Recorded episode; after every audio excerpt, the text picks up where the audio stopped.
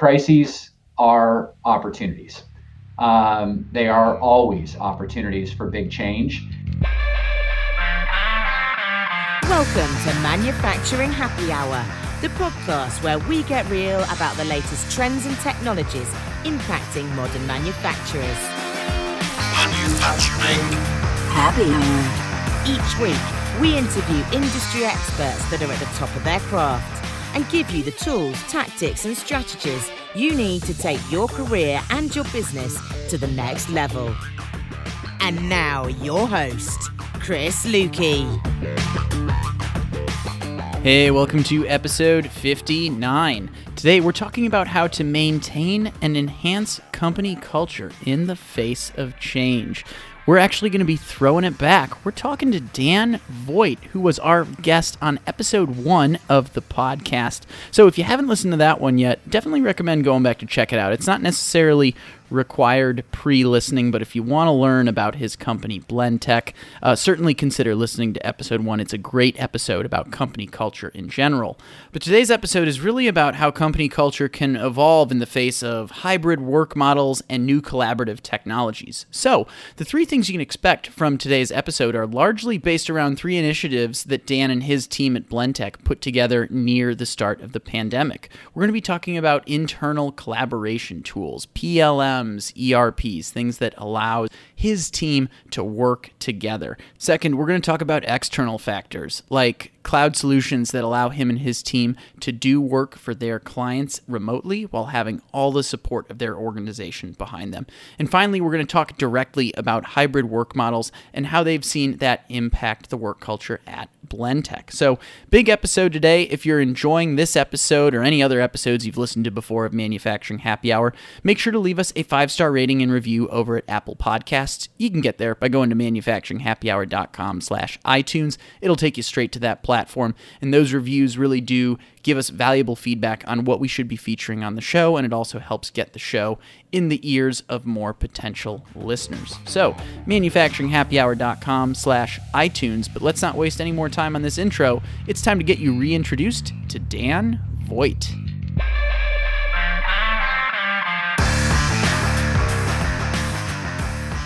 All right, today we have our first returning guest to the podcast. Dan Voigt is the CEO of Blentech, a Bay Area based food technology company specializing in equipment, systems, and software for the safe, nutritious, and consistent preparation of food. Last time Dan was on the show, we talked about what it takes to create a strong culture within a manufacturing company, and today we're taking that a step further, discussing what this looks like when you move to a hybrid work model and how technology plays a part. With that, Dan, welcome back to Manufacturing Happy Hour. Yeah, thanks. I'm uh, excited to be back. Uh, it's great, and and we're doing this one uh, with a hybrid remote model too, because last time we were in in the same room, and here we are walking the walk, Chris. So I think that's that cool. that is that's the most meta way you could have put it. And for those of you not watching the video, this is the first ever hotel edition. I'm recording this from my hotel room at podcast movement in Nashville, Tennessee. So yes, it couldn't be more appropriate for the way we were do uh, we're doing this today. So Yeah. and, and and with any start of an interview, I I have to ask, you know, Dan, it's been uh, it's just over two years since you were first on the show. I think it was like July 12th, 2019 was the date we recorded the first episode. And Mhm. we're doing this here at the start of August in 2021. And obviously, a lot has changed during that time, but you're an outdoorsman, you're very active. What have you been doing to stay sane and active over the past couple years? Well, yeah, staying sane and active for all of us has been, you know, the key to getting through the last couple years, right? Yeah, I, I've, uh, you know, I've, I've gotten more focused on on trail running uh, in in the last few years. That you may recall from before. Uh, I spent a lot of time doing CrossFit. I had a CrossFit gym, owned it. Um, uh, but uh, I think in you know with, with the the remote work that we've been doing over the last few years, I was looking for uh, reasons to get outside, uh, just be around nature, and uh, you know reconnect in that way. So lots of trail running, lots of backpacking, um, and and that's kept me sane. But it's also been a good opportunity to reconnect with family uh, and and reconnect with your own personal passion and focus. So uh, feeling really good about where I'm going, where our company's going, and finding ways to to make something positive out of a, an otherwise hard situation. Yeah, I, uh, I, you know, I'm a backpacker as well. I haven't done as much of that recently. I've still been getting outdoors, still been, um, certainly doing more running. I finally got Strava during the pandemic to like track my runs, so that's like a little more motivating. Now I've got a uh, some insight into my pace, but paddleboarding is my new thing that I added That's to awesome. the arsenal. Well, I now uh, like since since our last interview, I moved to Milwaukee. So, mm-hmm. but now I live three blocks from Lake Michigan. So I've got a nice spot to jump right in and, and get on the board now. So, um, but Dan, I know you and I could talk activities all day long, but now that you're back, you know, I want to get, we, we, we want to talk technology. We want to talk hybrid work models and how this all goes together. But let's backtrack a little bit. Let's go back to our first episode that we did. Uh, because I want to talk about your business first a little bit. Because one line that stuck out that I think would be really interesting for our audience is that you said, "Hey, people got to eat. You know, regardless of what's going on in the world, like people are still going to consume food." But with the pandemic and people buying more groceries and things like that, less restaurants and things along those lines. I'm curious, you know, did you see that change your your business or the demand that was being requested in terms of how people are producing food? Yeah, I, mean, I think that. Well, first of all, I, I think that um, you know a lot of our industrial systems have been really tested both during the start of the pandemic, in the middle of it, as well as in the wake of it. And I mean, you know, everybody's hearing stories about uh, supply chain disruptions and um, you know what effects that might have on prices, whether or not it's inflation, that type of thing. I think the food industry came out of what we've been experiencing, uh, you know, with a with a with a with an A plus. Um, the store shelves, uh, you know, they got low, but they never went empty. Um, and you know, for the for the most part, uh, the industry as a whole was able to rise to the challenge and give people what they need. Um, and uh, yeah, it wasn't without its struggles for everyone, but it was accomplished. But I, I, think from you know on our business perspective, us specifically, what we saw was the the the immediate shift of what was about a, a 30 year trend. Um, over over the last 30 years, there's been a an incremental and steady march towards uh, food service. So what mm-hmm. do I mm-hmm. mean? It's you know uh, casual quick dining. Uh, it's the chain restaurants or uh, that you might go to while you're traveling or when you were at, when you're at lunch, your lunch break, you might pop down to one of the you know one of the major major chains and say, hey, I'm gonna have a soup, I'm gonna have a sandwich, I'm gonna have a taco, a burrito. Uh, and uh, a lot of those folks uh, in, in, the short term, you know, they saw they saw a decline in in in output. But then the ones that were able to adapt using mobile order uh, really tying into the delivery systems, uh, you know, like the, the DoorDash type services, those mm-hmm, types. Mm-hmm.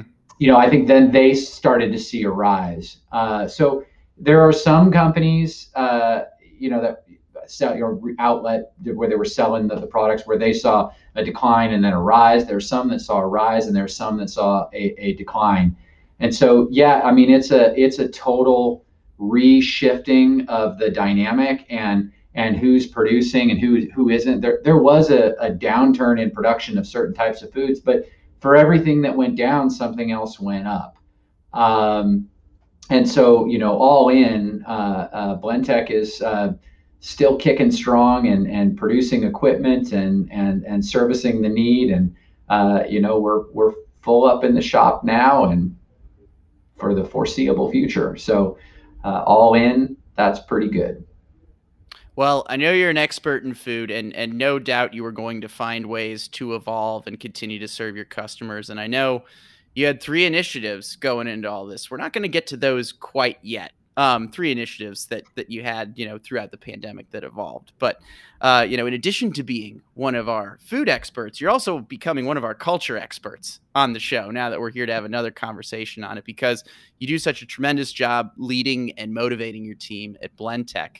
And for, for those of you listening, I know a lot of our audience um, are longtime listeners. Dan was on episode one. So if you haven't listened to that yet, definitely recommend go back and check that out.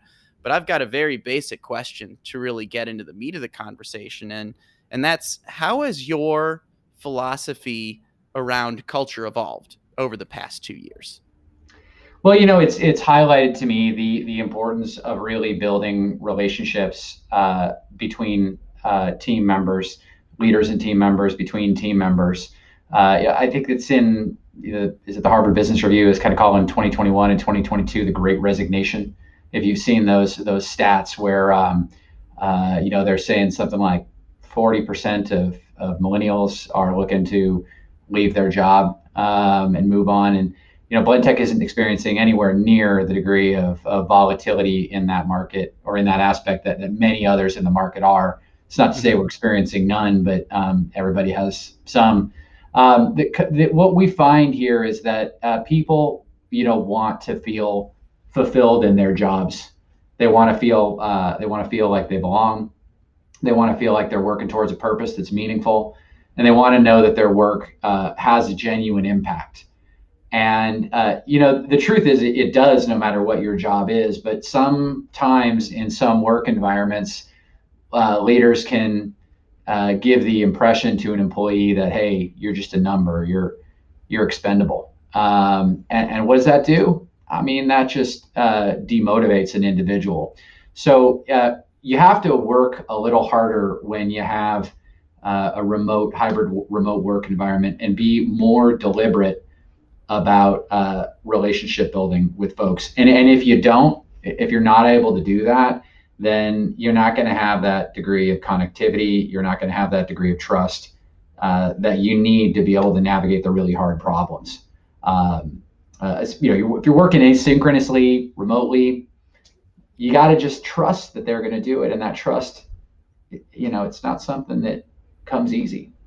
So I, I, I think that's my answer in your question?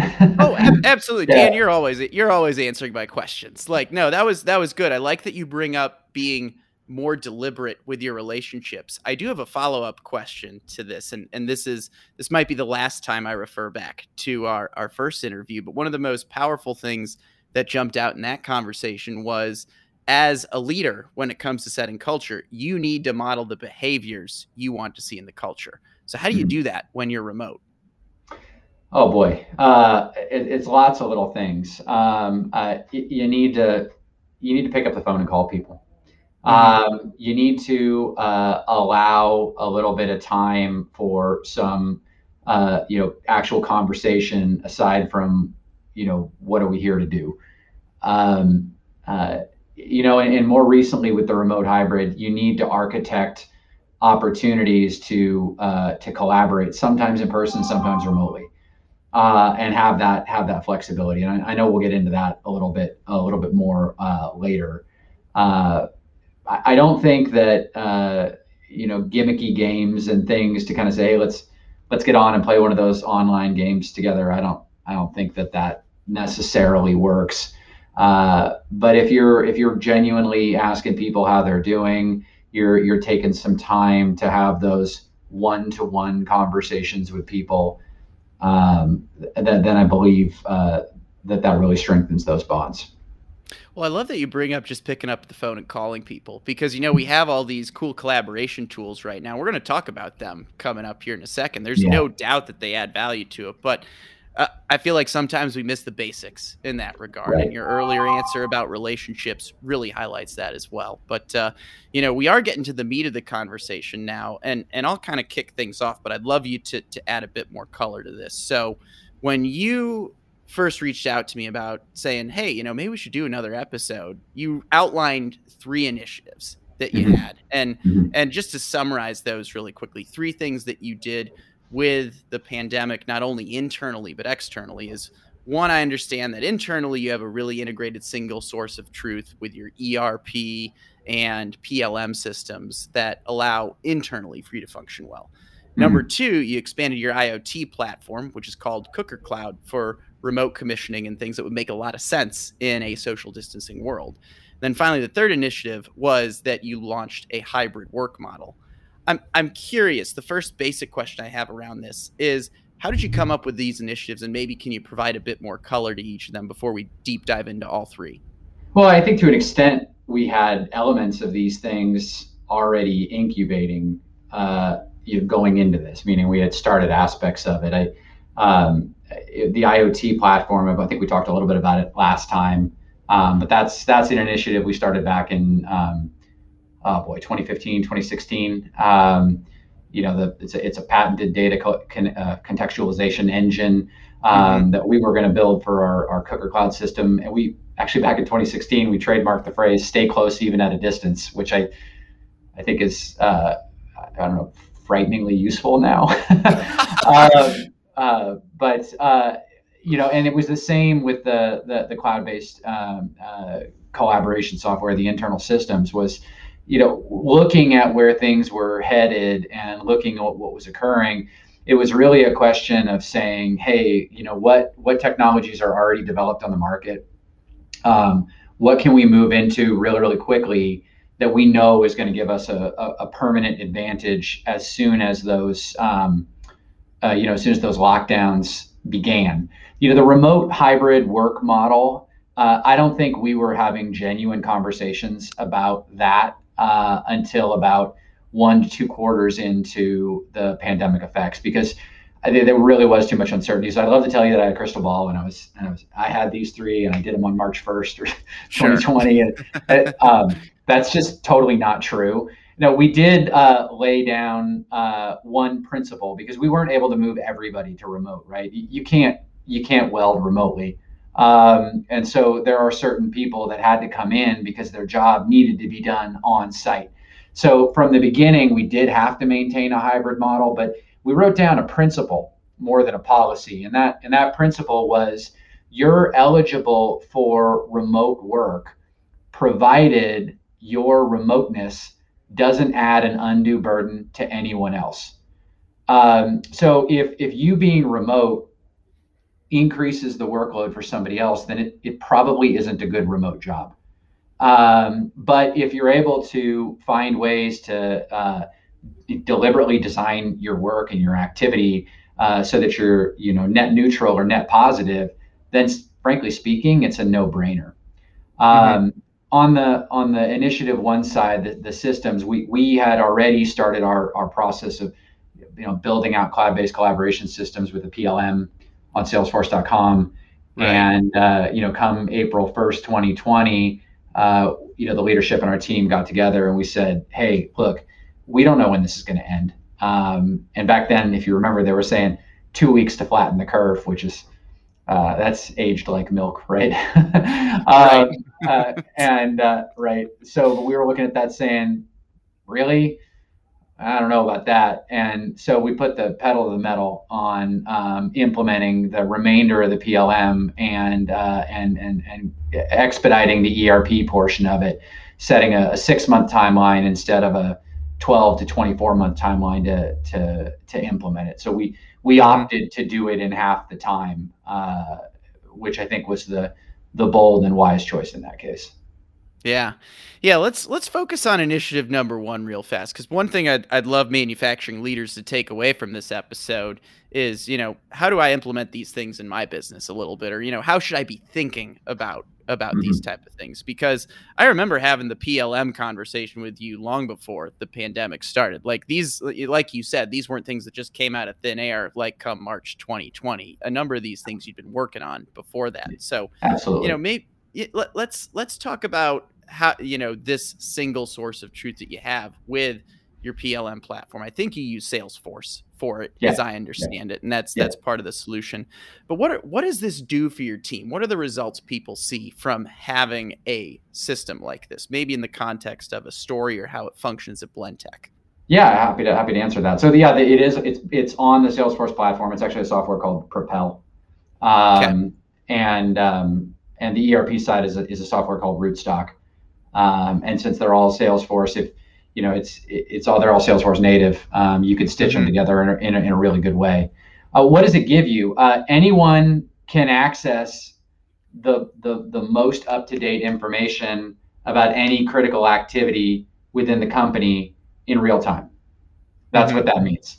You don't have to call somebody to request something. You don't have to go into the office and check it um, to to know where it's at uh, and it gives you the ability to, to build uh, much more uh, uh you know much more productive workflows because you can create uh, triggers and checks around activities mm-hmm. that would otherwise be in different systems. So, you know, for example, you could you could say, well, you know, if, if some invoice isn't received on some period of time or some invoice isn't sent, then you could have something happen on an opportunity somewhere else. Mm-hmm. Uh, mm-hmm. Maybe maybe if you had a, a customer who wasn't paying and you were about to uh, quote them something new, maybe maybe those systems are connected and say, yeah, hey, this this might be a problem, or maybe you have a you have a service case occurring and uh, you want to let somebody else know that some other object that might be or activity that might be uh, interrelated to that. Um, hey, before you design that thing, uh, you know, we're seeing a case over here and they're related. Uh, so we're starting to build up those types of those types of integrations mm-hmm. as they arise and integrate the workflow. What I what I'm seeing overall is a, um, a kind of a de-departmentalization. You know, that's a kind of a huge word that I just made up. Um, but um, you know, rather than saying, um, uh, hey, you know, this department is going to transfer it to that department, and then this department is going to do its thing and then transfer it to this department. Uh, functional experts are coming together to define the specific activities, um, irrespective of which department they're in. And, mm-hmm. it, and it's more about how do you reduce the number of steps and how do you uh, you know, reduce the the error rate and, and increase the overall velocity of the company. So I, I wandered a little away from your from your your central question, but the the immediate benefits that we're seeing, um, you know, we've been able to get our engineering output to about uh, 300% in the last uh, quarter to where it was at the start of the year. Um, and so far, from a business perspective, um, what we're seeing is um, we're we've been able to offer some lead times to our customers that might be in some cases half of what our, our, our competitors are doing um, uh, from what we're being told. Uh, and you don't always you know know how accurate that data is, um, mm-hmm. but uh, I, that's a pretty big deal. Um, yeah. Uh, and and in a time where you know lots of folks are saying, "Oh man, supply chain is steamrolling me. I can't get I can't get this widget or that widget, so I can't ship." Um, you know, that's not to say that we're immune to that, but um, we're able to collaborate and creatively find solutions to those things like, oh, shoot, you know, this component isn't available. What are some quick cut substitutions? Uh, mm-hmm. And we can we can have those collaborations at a moment's notice across the entire platform uh, and and still get those jobs to flow. Let's uh let's talk adoption with this as well because the one thing that jumps out in my mind because I, I, I I I know the power of having a great tech stack like that mm-hmm. and having all these tools that work together. How do you get your engineering team, your sales team, your team overall in general to start adopting these systems versus just defaulting to email or, you know, jumping on Slack or whatever it is? How do you get them to start really using this so that the power of these collaboration tools come to life? Because if i'm a manufacturing leader that's probably the question in my mind. It's like great now we have all these systems but how do i you know motivate change to get people to start making it a habit yeah the, there are so many different facets to tackling that problem um, and and that there's not a one silver bullet thing mm-hmm. that i can say not but i will say as an overall arch, overarching principle uh, management leadership, executive leadership can never weaponize the platform. Um, mm-hmm. If you if you weaponize the platform uh, and, and, and, use the data for um, uh, you know kind of controlling people rather than inspiring right. people, mm-hmm. you're gonna lose their trust and they're not going to invest in the system. Um, you know, I, am I'm, I'm pretty uh, inspired by the book Power of Habit. I don't know if we talked about it last time. I think we did. I'll bring it up again. I think that you know if somebody is invested in in in Slack or they're invested in email, you know they're really just caught up in habits, mm-hmm. uh, and so it, it's um, it's about uh, creating and sustaining new habits. So you have to be consistent with your message. You have to be supportive you, are gonna have to uh, you're gonna have to revisit uh, implementation seven, ten times with people, and you're gonna have to have that patience. Uh, it, it, maybe it's a little like starting a new diet. It's a mm-hmm. little like starting a new workout plan. um, and to me, I know at last time before I talked a little bit about the corollaries between running a business and running a gym. I, I think those are still you know totally salient. They're still mm-hmm. on point today. Um, so uh, you know, finding and sustaining those habits and making them, uh, you know, making them them stick. Uh, so I guess in practice, we're we're we've been tackling you know one element at a time, pulling together cross-functional teams, having creative collaboration sessions, very very quickly iterating and building the workflows and processes together. Mm-hmm. Um, and uh, just a continuous push for transference of activity into the single source of truth. It is not, we're not 100% into it on day mm-hmm. one, nor did we intend to be uh, because there really wasn't any one person in the company who knew how every single thing worked down to the button click. Uh, so you, you can't, you really can't go into it that way. Um, trying to think if there's anything I'm missing on this front, but um, I think that that pretty much. Co- oh, you know what? I, there is one more thing I wanted to cover on it, and that is that you know when when when people are in a when the world is in a in a state of, of crisis or or or turbulence, yeah, everything that was the habits and patterns that they they're kind of already thrown out, right? True. So, right. So, what better time to develop and sustain new habits than in in an otherwise moment of change? I mean, you've already had your world rocked. It's already been mm-hmm. kind of rocked sideways, and uh, so it, it's in those moments where you can step in and say, "Hey, what was isn't anymore." So let's come together and make a better, you know, a new and better, uh, you know, paradigm that we can mm-hmm. Can live within for a period of time. I mean, it's um, I think it was the the former advisor to uh, or the advisor to uh, President Barack Obama years ago, Rahm Emanuel, said something along the lines of "Never let a crisis go to waste." Um, uh, so, you know, crises are opportunities. Um, they are always opportunities for big change. And um, I think they're the moment where people can finally say, hey, Zoom meetings work, remote work mm-hmm. works, new technologies can function. Uh, because you're in that moment where you need to try something new and it's got to work and everyone's open to it. So if you've already laid some of the groundwork and you move into one of those situations, that's probably the time to tighten up the timeline, do it a little bit quicker because everyone's going to be ready. They're going to be excited. And they're going to benefit from it. From it.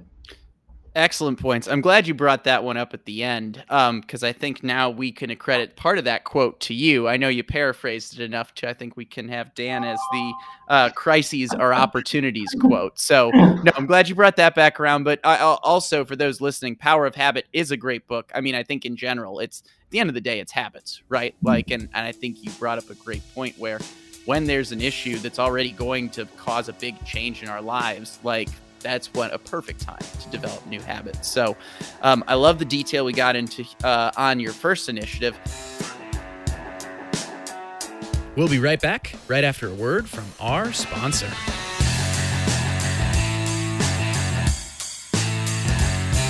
If you're an equipment manufacturer, distributor, or dealer of industrial equipment and you're looking to accelerate your profits through online sales, you're going to want to get to know this week's sponsor. Gen Alpha Technologies makes it easier for companies like you to do business through one of the most robust e commerce platforms for the B2B industrial world. Let's be honest, a lot of manufacturers are still looking for ways to increase market share. They want to deliver a better, an exceptional level of customer service, and they are still looking to execute a digital transformation that's powered by e commerce. Gen Alpha can be your partner that helps you accomplish all of these things. What I love about Gen Alpha is that, unlike other e commerce providers, the team over at Gen Alpha has been in your shoes. They've lived and breathed manufacturing and heavy industry. They ask the difficult and necessary questions because they know the questions to ask. If you like what you're hearing, make sure to head to manufacturinghappyhour.com slash Gen Alpha to listen to our interview with their president and COO, Christina Harrington. There, you can find a direct link to their e commerce readiness assessment or you can check them out for yourself at genalpha.com. Gen Alpha understands firsthand the promise that manufacturers have to fulfill when helping their customers keep equipment running. That's why they're not only your software provider, but also your business partner.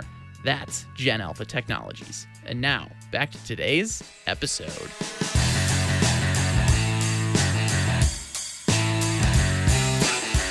About the second initiative that you have as well, because this one's more external. You evolved your solution offering to your customers. You've had a long, a long time IoT platform called mm-hmm. Cooker Cloud, and I know that has evolved, and I'd love you to add some more color to that. But but fill us in on this one and uh, and what it's done for your company as well. Yeah, I mean, we, we started off an, an IoT platform. That, again, we called it the, the Cooker Cloud. It's um, it's a framework that it, it's very secure with a, a, a, remote recipe management structure. So you can you can program how you cook the food on on your phone, and you can push it to a machine, um, and then the data can be you know stored. It's stored in a in a in a, in a historian, um, and, and that's I mean that's neat, but it's not special. I mean, I'll be honest, and you know you worked in the automation world for a long time, so you know that that's not that's not special. Um, but what is what is special about what we've done is uh, we, we tailored it to the food market.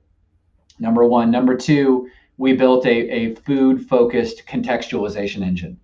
Um, so what that means is you can build recipes with a very deliberate structure and you get automatically created reports that are built for for how a food business works now we started off thinking, and actually you mentioned Strava, so I'm going to tell you that when I first started thinking about it, I had already just gotten into Strava. Did you know that? Is that why you mentioned Strava? No, Did I didn't actually. I just assumed you used it also. I totally do. Right, yeah. but what was what was happening is I I had just gone to a, a customer site and I was trying to help them solve a cooking problem, and I looked at a graph uh, of the of the temperature, and um, uh, you know because we graphed out the data and we wanted to make sure the food was cooked and then and then I was going. I went for a run and I was doing hit the analysis button on my Strava. Um, uh, so I wanted to see, and I saw my heart rate graph and I saw my speed graph, my elevation mm-hmm. graph, and I thought that looks a lot like a temperature curve.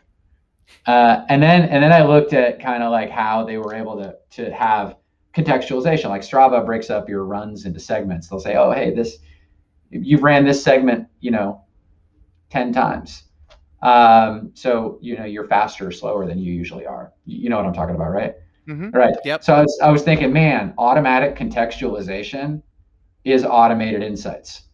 And yeah. so if you can automate insights, uh, in reality, there, that's that's really the key. That's what people need. So um, so we built uh, contextualization engines that provided uh, automated insights, and then you know we first mm-hmm. applied it to cookers, but we immediately started saying, man, this applies to we can do some of this on our continuous cooking systems. So, so we got batch cookers and continuous cookers, but we can also use it on mixing systems, cryogenic systems, and vacuum systems. And you know, there, there's a lot changing in the food business. It, it's it's not just this this shift for you know who's in the office, who isn't, restaurants. That's that is one seismic shift that's happening. The other mm-hmm. seismic shift that's happening is you know people are are paying attention to the sustainability or the ecological impact of their foods in some cases. Mm-hmm. They're they're worried about where their proteins come from. You know, you're seeing the the rise of the of the plant-based protein world. Um, and and you're seeing other new technologies need to be deployed to reduce efficiency. I'm uh, sorry, uh, increase efficiency, re- reduce uh, overhead, um, to just lower your global footprint, increase your your profitability or your costs. And we thought, man, we can apply this contextualization engine across our whole platform. So we're, we're launching, uh, you know, a modified contextualization engine across the whole platform. And instead of it just being called the Cooker Cloud, we're, we're, we're about to rebrand it as the Artisan Intelligence System or the AI system. We're going to call it Artist for short, uh, because the, the system, um, you know, provides you that, that automatic context uh, so that at a glance, hey, you know, you're doing better, you're doing mm-hmm. worse your your productivity is going up, it's going down, and to be able to drill in and see why without hiring a team of data analysts to uh, parse through your data for months on end and give you a limited a, a limited insight to what's really going on. Um, so it's tremendous savings. Um, what does it do? It it reduces your startup timeline. It allows you to mm-hmm. incrementally improve uh, the you know the um, the output of your equipment increase your product quality. Uh, it's just a win all around. I one one thing that stuck out was right at the start. You mentioned how you tailored it to the food industry because you're right. Mm-hmm. Like none of this is anything unique. Like mm-hmm. anyone can do this, but you've tailored it to your business. How do you recommend other leaders because i'm sure there's some people in the food industry but i'm sure there are people across a bunch of industries listening to this how do you prioritize what you're measuring to make sure you're giving your customers the best information rather than just a data dump yeah well you know one of the one of the interesting problems i think that um, the users the end user of the technology has is that um, uh, the, the, the, is the lack of that contextualization. So you, you can take mm-hmm. you know a machine from supplier A, and then you can come and get a historian from supplier B, and you can bolt that um, historian system onto it, and you get a steady stream of data. And that's not useless, but it's not as powerful as contextualized data can be. Um, uh, just because you have this stream of consciousness coming out and know, I mean, I guess you can use machine learning type activities to to try to predict uh, variables that are interacting. And I know that people do that, but you can do better than that. And and it's very simple. Uh, all you really need to do is say, you know, as you know, you find the problem solvers in your business. So you talk to your service team, you talk to your your applications experts or your usage experts, and you say, what do you do that has a pattern? And you find the patterns in in the in the thought processes of your um, of your problem solvers. Mm-hmm. and so what information do you consistently need? How do you need it served up? Uh, and what do you look for to determine what kind of problem exists and then you say what kind of sensors do i need on there and and how would i architect the control system to deliver me those insights um, you know in my case uh, I spent years flying out to customers with a stopwatch and a temperature probe because I was all about cooking food. And mm-hmm. uh, you know, they they'd say, "Hey, I need to cook more food, Dan," and I'd say, "Great, I'm going to get on an airplane." And I'd grab my temperature probe and my stopwatch and then my notebook, and I'd go there and I'd start measuring. And then I'd mm-hmm. look at the measurements and I'd say, I'd circle the ones where there's opportunities. And I said, we could do something here, here, and here. Well, if I can do that with a couple basic measurements, you can automate it. Um, yeah. If you can automate it, you can have consistently created, you know, a steady stream of accurate data. And you can take it to the nth degree of complexity, uh, mm-hmm.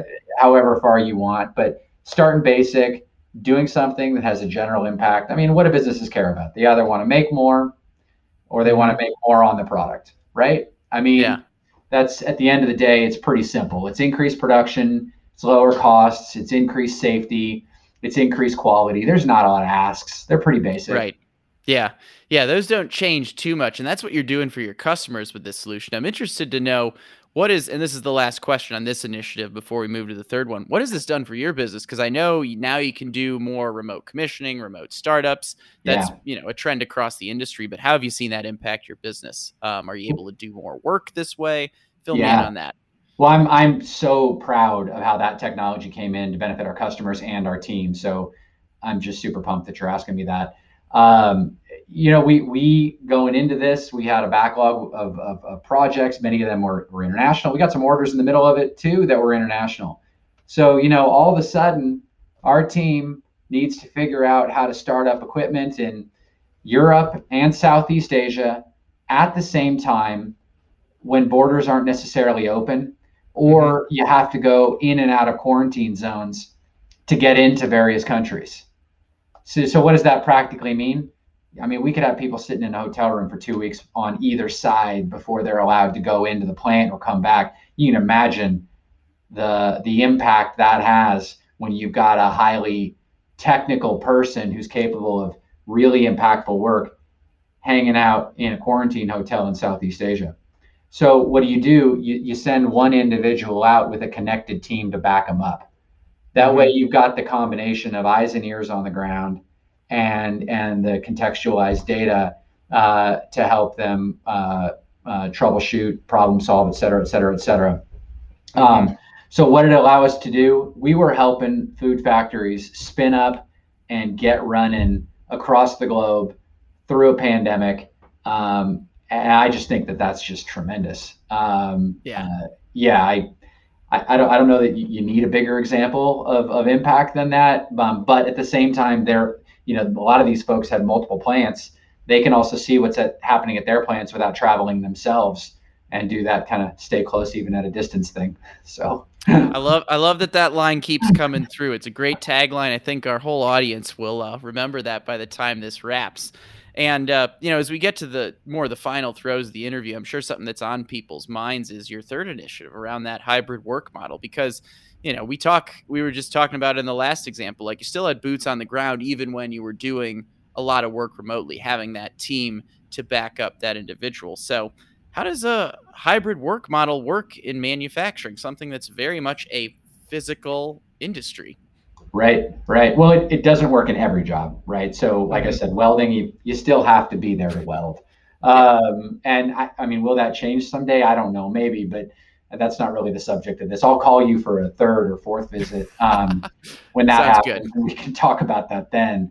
Um, you know, how does it work in practice? I mean, I, I know not everybody's going to see me on video. In fact, most people won't see me on video, but for those that do, um, uh, what you're looking at here, this used to be my office. And uh, Chris, you'll notice that there is a workstation behind me. Yep. Um, uh, we don't have offices anymore, including the CEO. Mm-hmm. Um, none of us do. Uh, my office is my backpack. My backpack is on my back. It's wherever I am. Uh, so you know, we we reduced the number of spaces we had, uh, you know, locally. so there wasn't as much office space. Every workstation is um, designed with a, with an approximate configuration.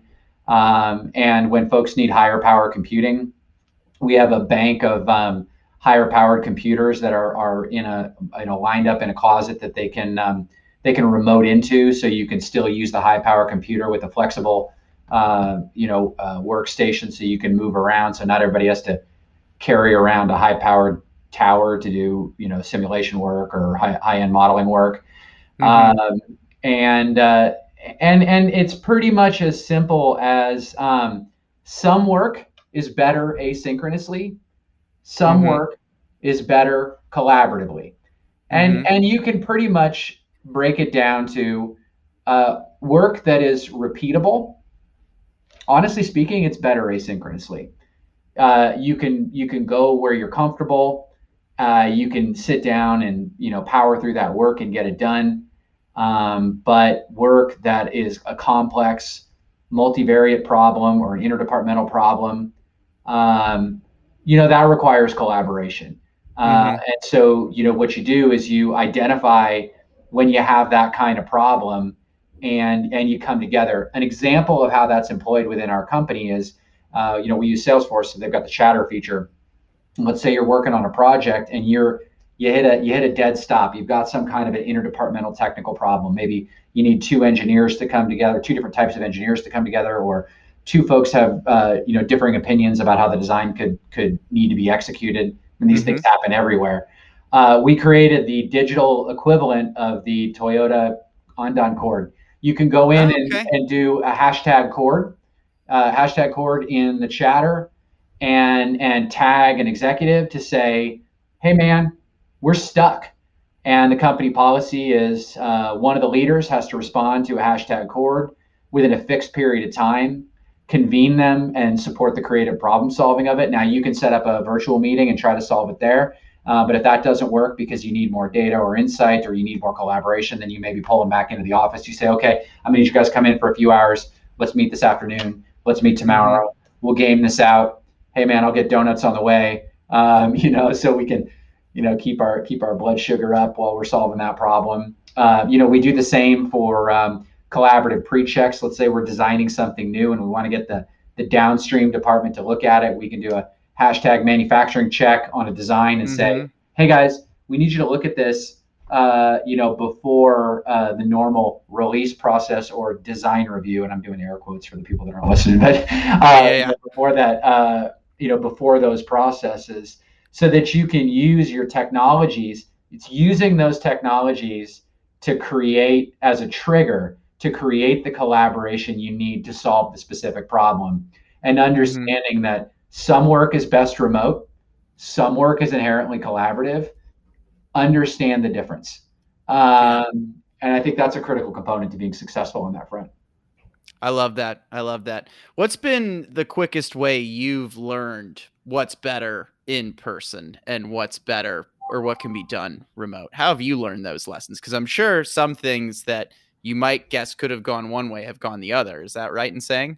Uh, yeah, well, you know, I, so when the first when the lockdowns first began, I would tell you it looked like our outputs were going up um, mm-hmm. everywhere, and, and, at first we were thinking, oh man, remote work is just better, um, yeah. and so we were kind of hyperbolizing. You know, mm-hmm. we were like, oh, it's mm-hmm. it's just better, and then certain activities began to get slower while others got faster, yeah. and then we thought, oh, so not all of it is better. Um, uh, some of it does require a different type of collaboration. And we had we had Zoom meetings, we had Google Hangouts, and we chat, you know, rooms and all that kind of stuff was all there. Um, but sometimes the problems are are so complex they require the the nuance of communication. Um, you know, how did you how did we define them? Mm-hmm. Frankly speaking, we we started seeing what types of things got what what types of things tended to get stuck or needed to have that cord pulled on them. So you you know you track when the cord's getting pulled, and you say, man, there's a pattern here. Um, you know, and and the you know the factors that predicate this occurring are X, Y, and Z. So uh, let's restructure the work to be a little more predictive about what, what we need to do and when we need to be there and where we need to be and um, uh, and still have that flexibility. So again, you know, no one's got an office uh, here, mm-hmm. so they are wherever they are, whenever yeah. they are, and as long as we're hitting the output, um, it's okay. How, how, how have you enjoyed not having an office? How have you personally enjoyed enjoyed the move? i have got some some of my own thoughts on it, or a story I'll share after this, but I want to hear your thoughts. uh, yeah, I mean, it, look, it was uh, odd for me uh, uh, too because I, I mean, I had my little kind of know, I had my pictures of my kids on the wall, and mm-hmm. you know, and and I, I, took it all down and I, you know, put it in a box at home, and I thought this is this is strange. Um, yeah. So how am I personally adapting to it? I mean, I think at first it felt a little weird, but w- one one of the things that I, I think I'm seeing overall, and it, and it, and it applies to me too, is you know, you never know who's going to sit at that desk behind me. And, mm-hmm. and sometimes I'll go down mm-hmm. and, and, and, sit in, in an area that I don't always sit, um, you yeah. know, in, in, a different region. So you try not to, I, I, do camp at this desk a little more than I should, but um, sure. Uh, uh, but people, you know, are sitting next to each other. So I might be in a room one day and I'll see somebody from service sitting next to somebody from accounting, and then you know a conversation strikes up. You, you know, two years ago, they weren't talking. I mean, yeah, yeah. you have lunchroom conversations, and it's how hi, how are you, what'd you do for vacation? But what was happening here is it would kind of swivel and say, you know, since, since you're here, I, I've always had this problem. But how, how does that affect you? And they would say, oh, yeah. you didn't you didn't know about this thing, or you didn't, and then oh, no, I didn't know about that. And so I'm I'm walking along and watching like connections being made that wouldn't have been made. And I don't see how that could have anything but a positive outcome because yeah. when when information is shared, uh, it's just a natural course of um, that learning creates growth. I love it. No, I uh, a- after the interview's done, I'm going to text you a picture of my new mobile office as well because one of my goals with the pandemic was I want to be able to work remotely as well. I've got yeah. a really nice home office back in Milwaukee now, but I mean, I've got it down to a science. I've got a 20 inch external monitor that comes apart that fits in my carry on oh, the plane. Cool. So I can I can deck out a pretty good productive setup regardless of where I am in the world. So oh, you got me um, beat. I am not like that. I've got like a speaker and a camera and a laptop. Sure, so I'm sure. not that I mean, yeah. it, it, it took a little tweaking, but yeah, I uh, the the external monitor in the carry on was was the final icing on the cake. It's like because yeah. you know they've got like external monitors that are like I don't know 12, 15 inches, but they're not the same as having like a nice no. robust dual monitor. So anyway, that's that's kind of related to it. But we're we're in the final throes of the conversation. I knew we were going to get up against the wire with our discussion because we always have good conversations. um, but uh, as as you know, we've gone through your three initiatives. Before we wrap, is there anything you wish I would have asked you about these that that that hasn't come up yet? Oh man.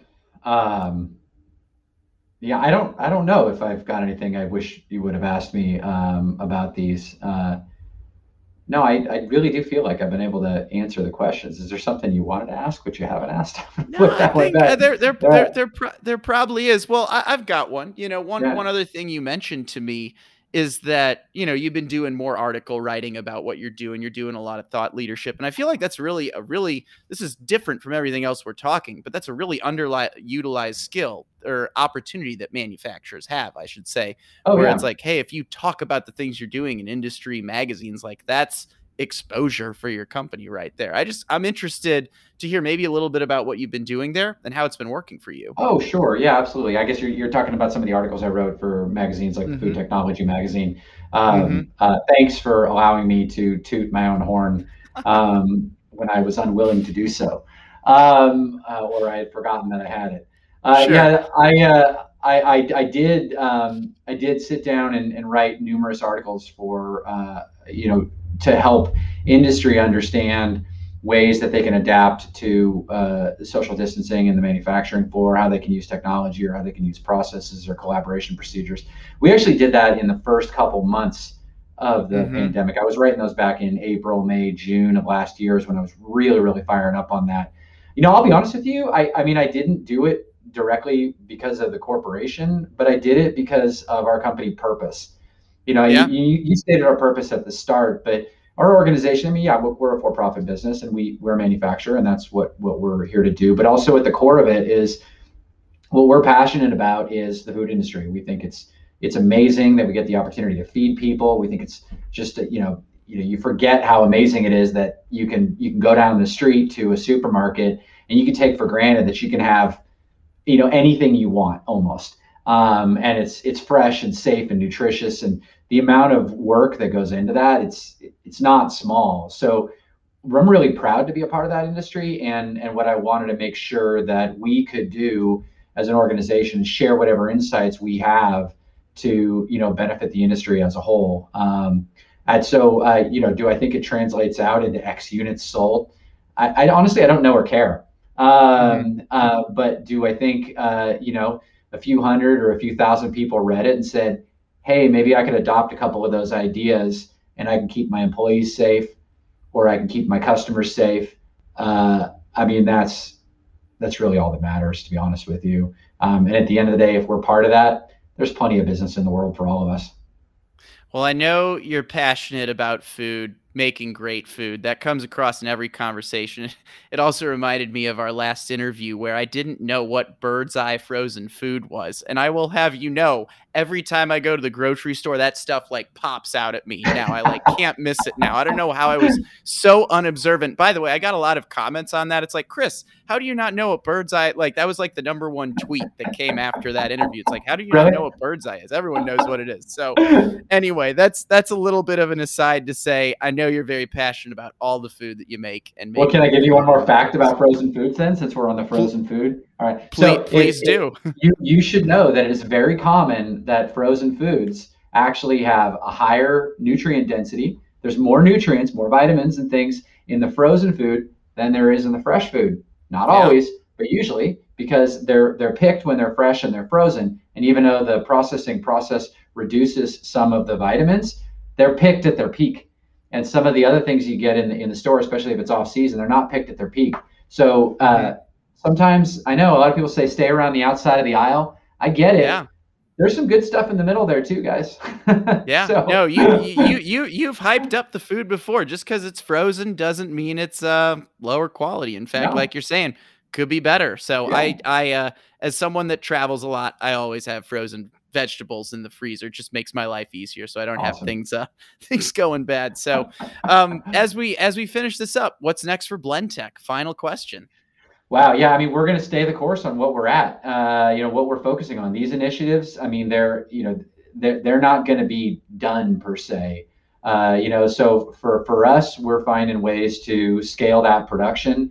Uh, we're definitely seeing huge increases in demand and and we know that as we build out this system, we're going to be able to keep those lead times low uh, to try to you know deliver on that demand and, and deploy as much of this technology as we can. Uh, again, to benefit the or, the, the industry um, as well as our organization. So, uh, honestly, it's it's stay the course for a little while uh, because we did some some big changes, and uh, and it's time to make sure that they're done, uh, you know, as well as they can be, which is going to take some time. Awesome. Well, stay the course. You're always doing new and cool things there. It's always great catching up with you, Dan. For those listening, manufacturinghappyhour.com. You can catch every resource we mentioned in this episode. You can see how to connect with Blentech and Dan. And with that, really appreciate you jumping on the show, Dan. You bet. Thanks. Cheers, everyone.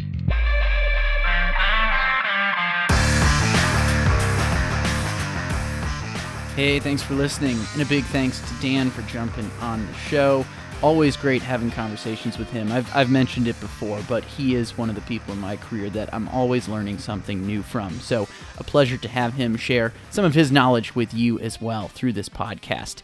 If you want to access any of the resources mentioned in this episode or learn more about Blentech or check out that book, The Power of Habit, I highly recommend it as well. You can find all resources and links over at manufacturinghappyhour.com slash 59. That's the show notes page for this episode. Before we wrap, a couple other announcements. I want to let you know that if you want to be part of conversations like this in a virtual setting, make sure to check out our industry community over on LinkedIn. It's a group of almost 500 manufacturing leaders that regularly have conversations around pressing topics like this in our industry. So make sure you head there by going to manufacturinghappyhour.com slash community. It'll take you straight to our page. I also want to thank our sponsor for today's episode, Gen Alpha. Gen Alpha is the resource for e commerce solutions for the B2B world. So, if you're a dealer, if you're a distributor, if you are an equipment manufacturer and you want to make it easy for your customers to order the right parts when they need them, Gen Alpha is a fantastic solution for you. Make sure to check out our interview with their COO, Christina Harrington, back in episode 34, and learn more about them by going to manufacturinghappyhour.com slash Gen Alpha. And with that, that's it for this week. More interviews coming right up. In the meantime, stay innovative, stay thirsty. Catch you back here real soon. Cheers.